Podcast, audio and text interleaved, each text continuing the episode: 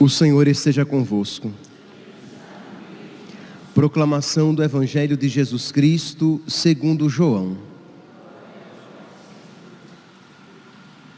Naquele tempo, Jesus ergueu os olhos ao céu e rezou, dizendo: Pai Santo, eu não te rogo somente por eles, mas também por aqueles que vão crer em mim pela Sua palavra, para que todos sejam um como tu, Pai, estás em mim e eu em ti, e para que eles estejam em nós, a fim de que o mundo creia que tu me enviaste.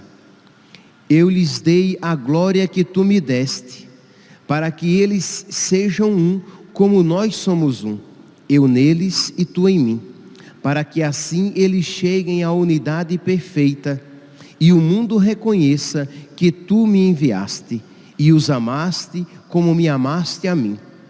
Pai, aqueles que me deste, quero que estejam comigo onde eu estiver, para que eles contemplem a minha glória, glória que tu me deste quando me amaste antes da fundação do universo. Pai justo, o mundo não te conheceu, mas eu te conheci, e estes também conheceram que tu me enviaste.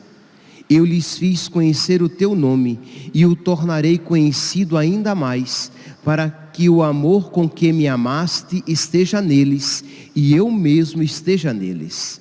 Palavra da salvação.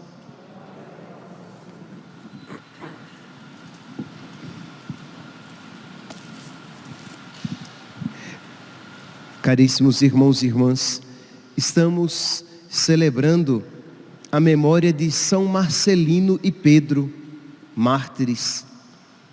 E é sempre, meus irmãos, providencial celebrar os mártires, porque existe uma tentação nos cristãos, nos católicos atuais, em todos nós, de de conceber o cristianismo de uma maneira barata, de uma maneira superficial. Isto é, deseja-se um cristianismo, mas pelo qual não se pague o preço de ser cristão. Enfim, de uma maneira simples, deseja-se um cristianismo sem cruz. E nós precisamos, meus santos, quando nós então contemplamos a vida dos mártires, o exemplo deles, isso deve fazer com que suscite nos nossos corações um desejo de amar de uma maneira semelhante e nos recordar o que significa ser cristão, ser católico de fato. Isto é, nós, o cristão católico, ele sabe que a promessa de Deus, a promessa de felicidade, não é para este mundo, mas existe um outro mundo maravilhoso que Deus tem preparado para nós. A casa do meu Pai tem muitas moradas e eu irei preparar um lugar para vós. Esta é a nossa fé.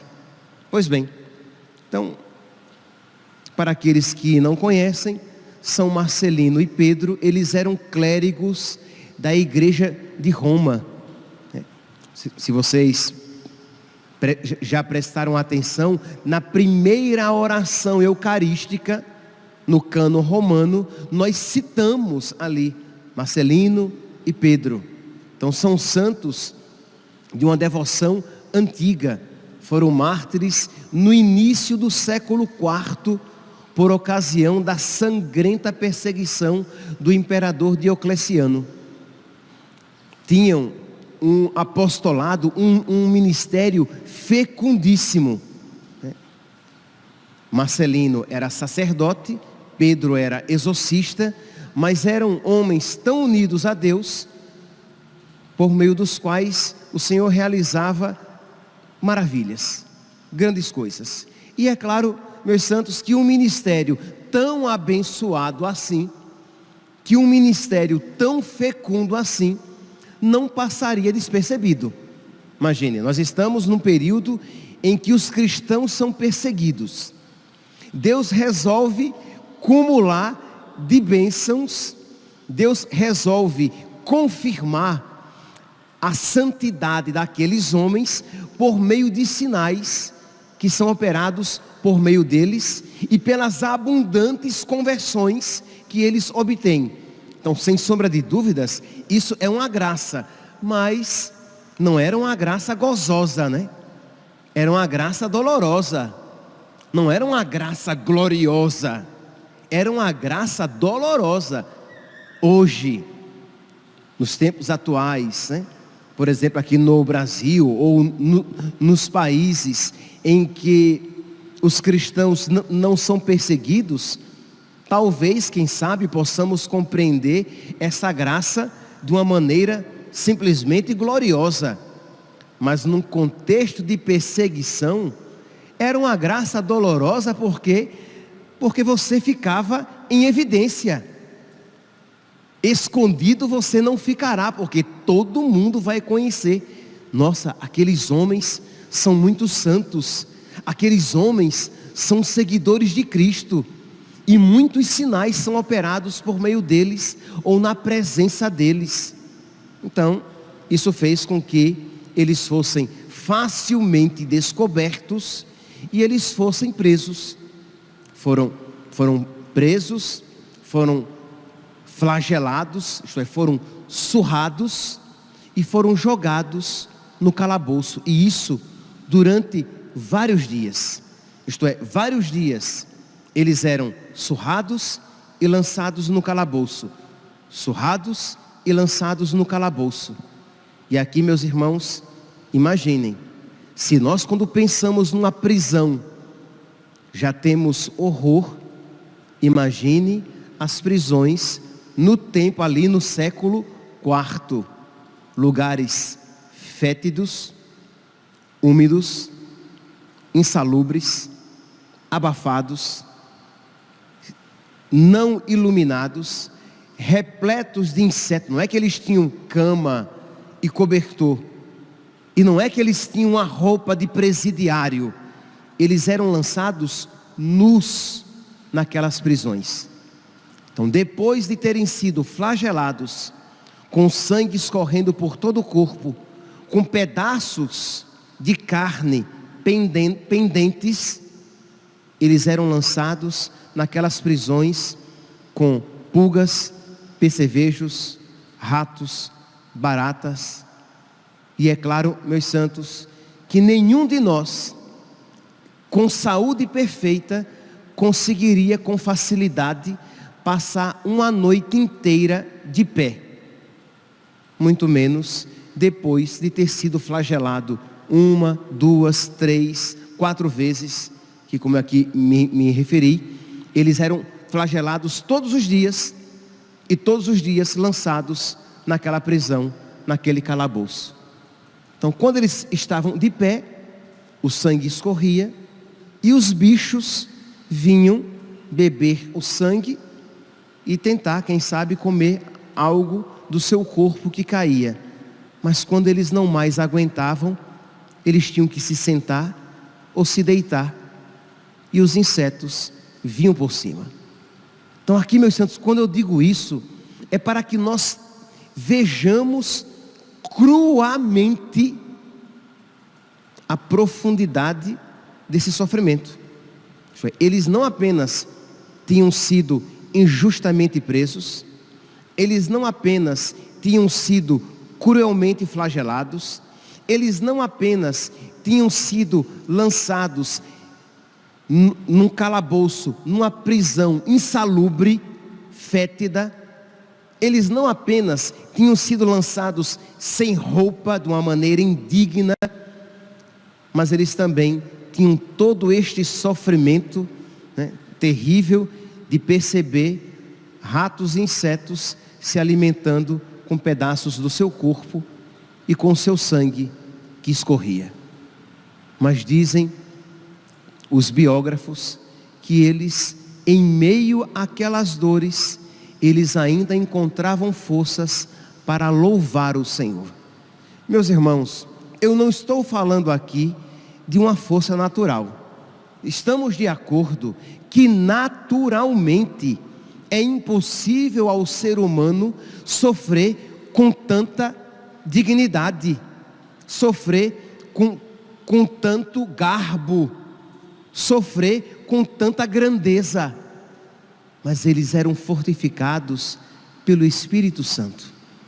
Aqui, meus irmãos, isso deve nos iluminar, nós que estamos na nossa novena de Pentecostes, nós que estamos suplicando o Espírito Santo, nós precisamos então pedir a Deus, pedir o dom do a força do alto, pedir o dom de Deus para que ele venha em nosso auxílio, nos socorrer nas nossas fragilidades, para que nós possamos amar para que nós possamos nos manter de pé, mesmo em meio a situações em que, em que naturalmente nós iríamos desfalecer.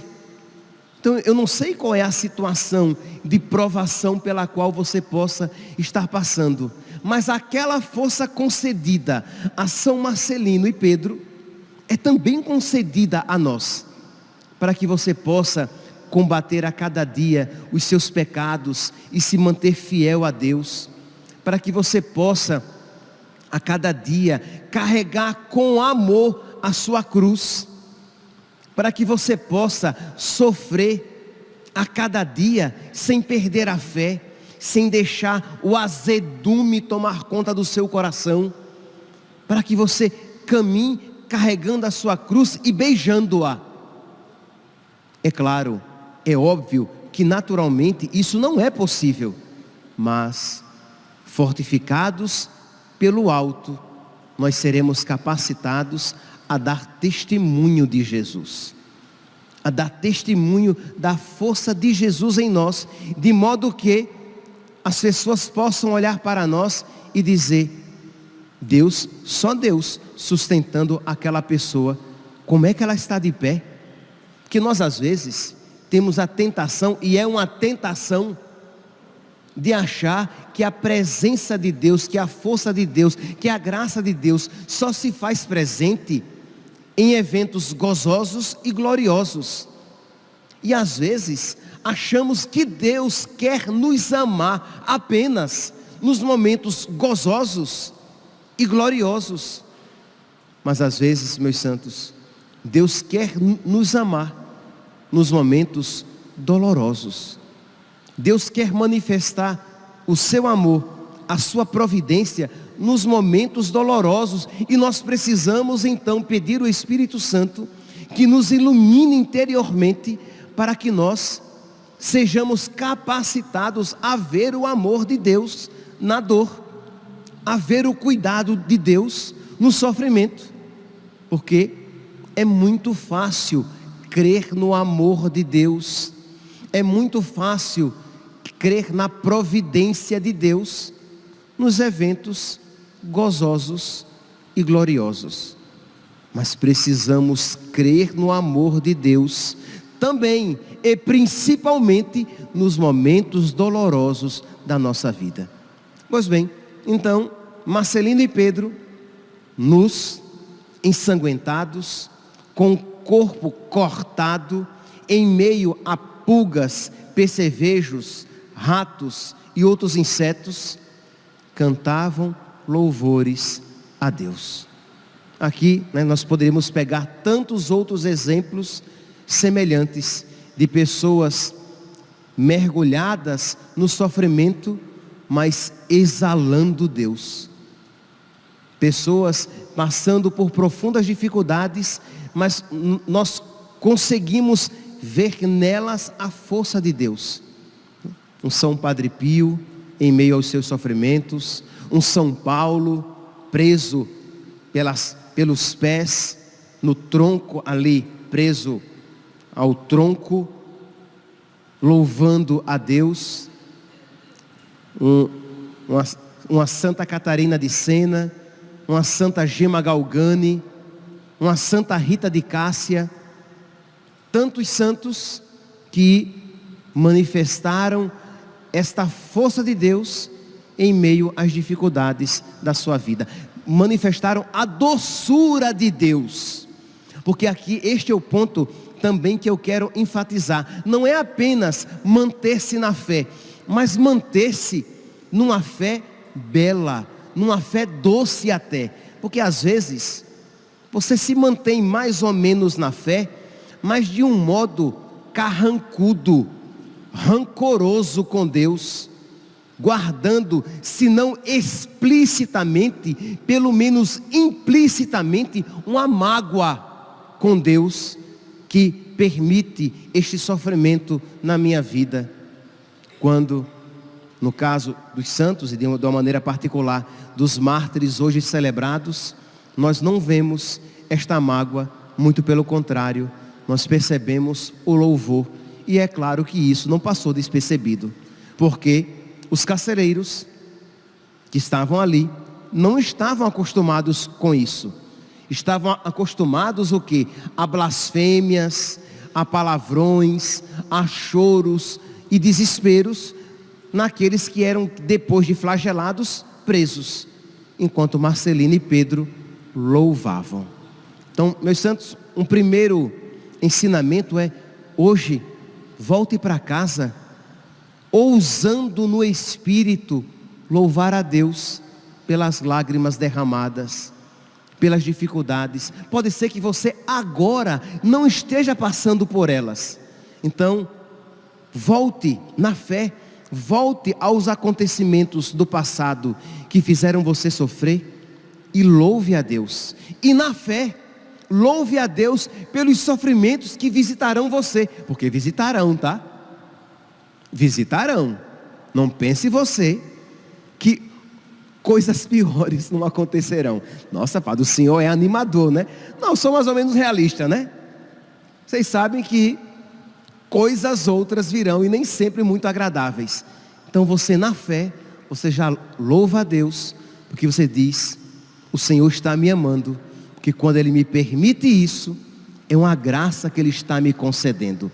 As graças não são concedidas apenas nos momentos gozosos e gloriosos. Pois bem, diz então que os carcereiros veem aquilo, né, ficam admirados e comentam com Marceline e Pedro que Artêmio, o carcereiro-chefe, o algoz, aquele que escolhia com que tipo de flagelo eles seriam surrados naquele dia, o responsável pela pancadaria, eles comentaram que Artêmio estava triste porque a sua filha, a filha de Artêmio, estava gravemente doente.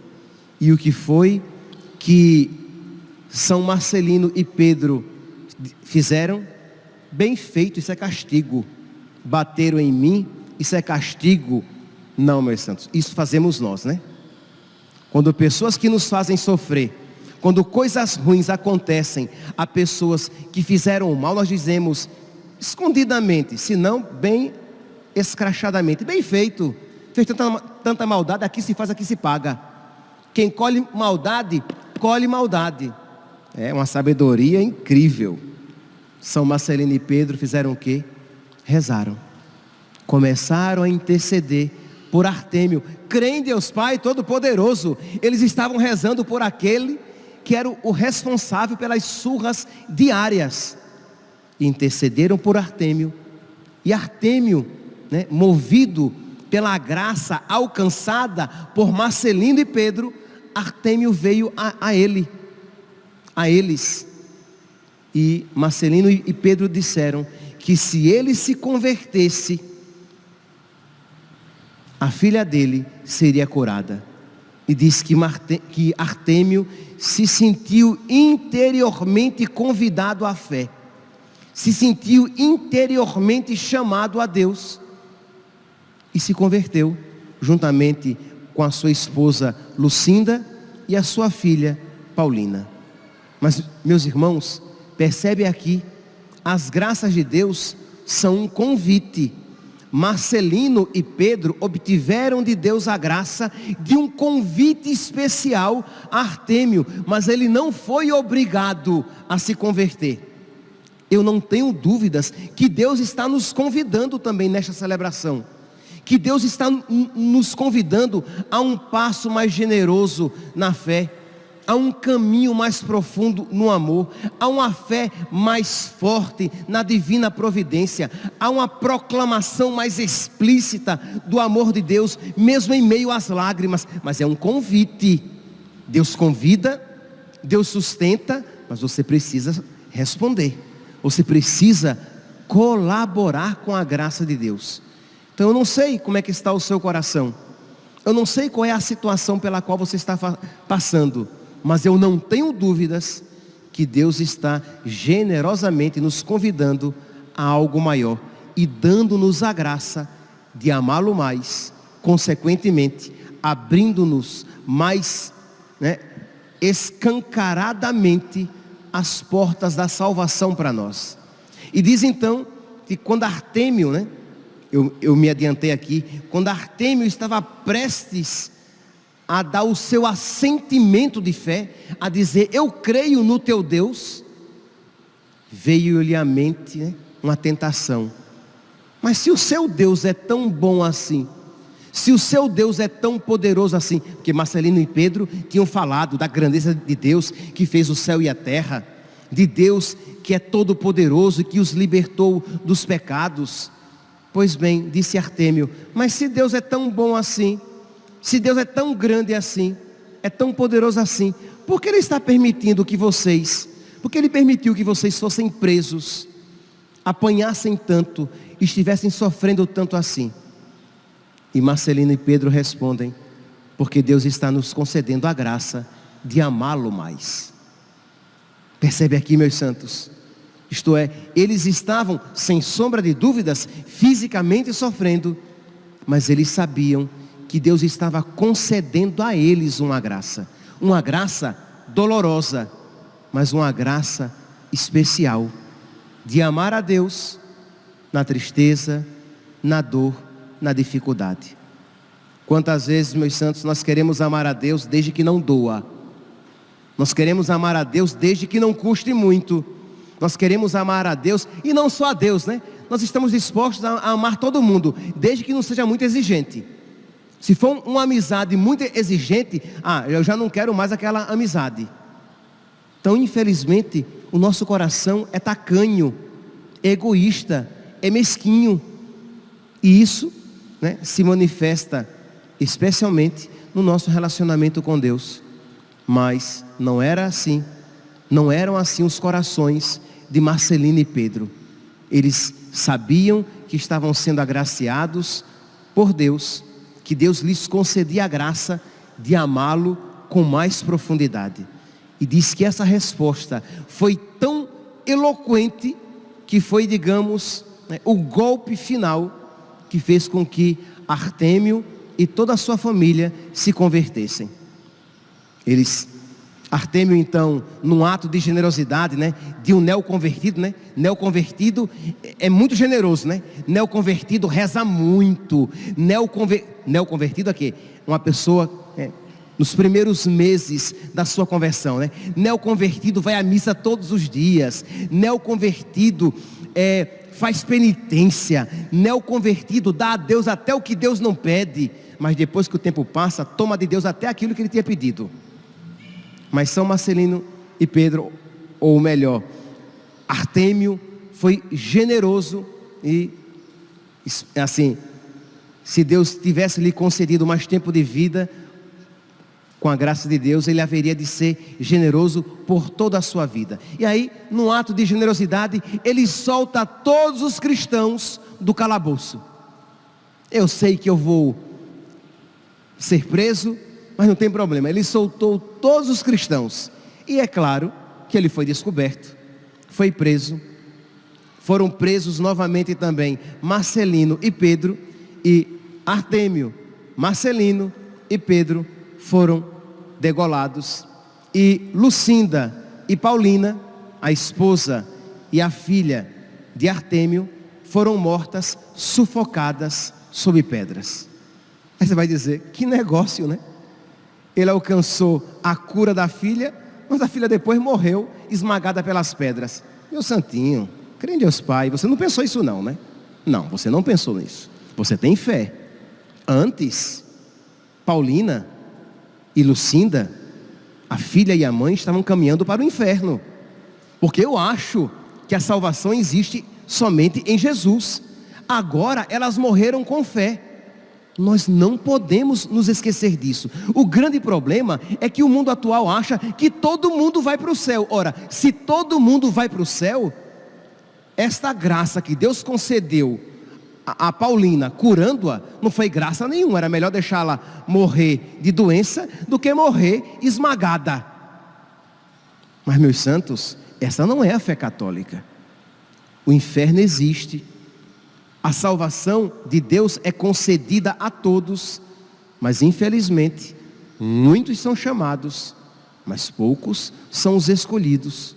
Então, Lucinda e Paulina receberam a graça de, embora no sofrimento temporário de uma morte violenta, alcançaram a graça do céu, juntamente com Artêmio, Marcelino e Pedro.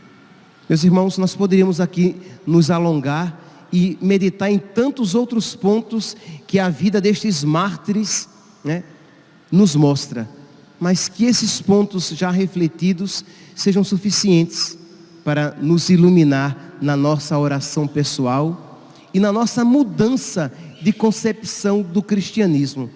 Que nós não compreendamos o cristianismo simplesmente como um caminho fácil para o céu, mas um caminho em que nós amorosamente tomamos a nossa cruz e caminhamos com Jesus rumo à casa do Pai, que tem muitas moradas para nós.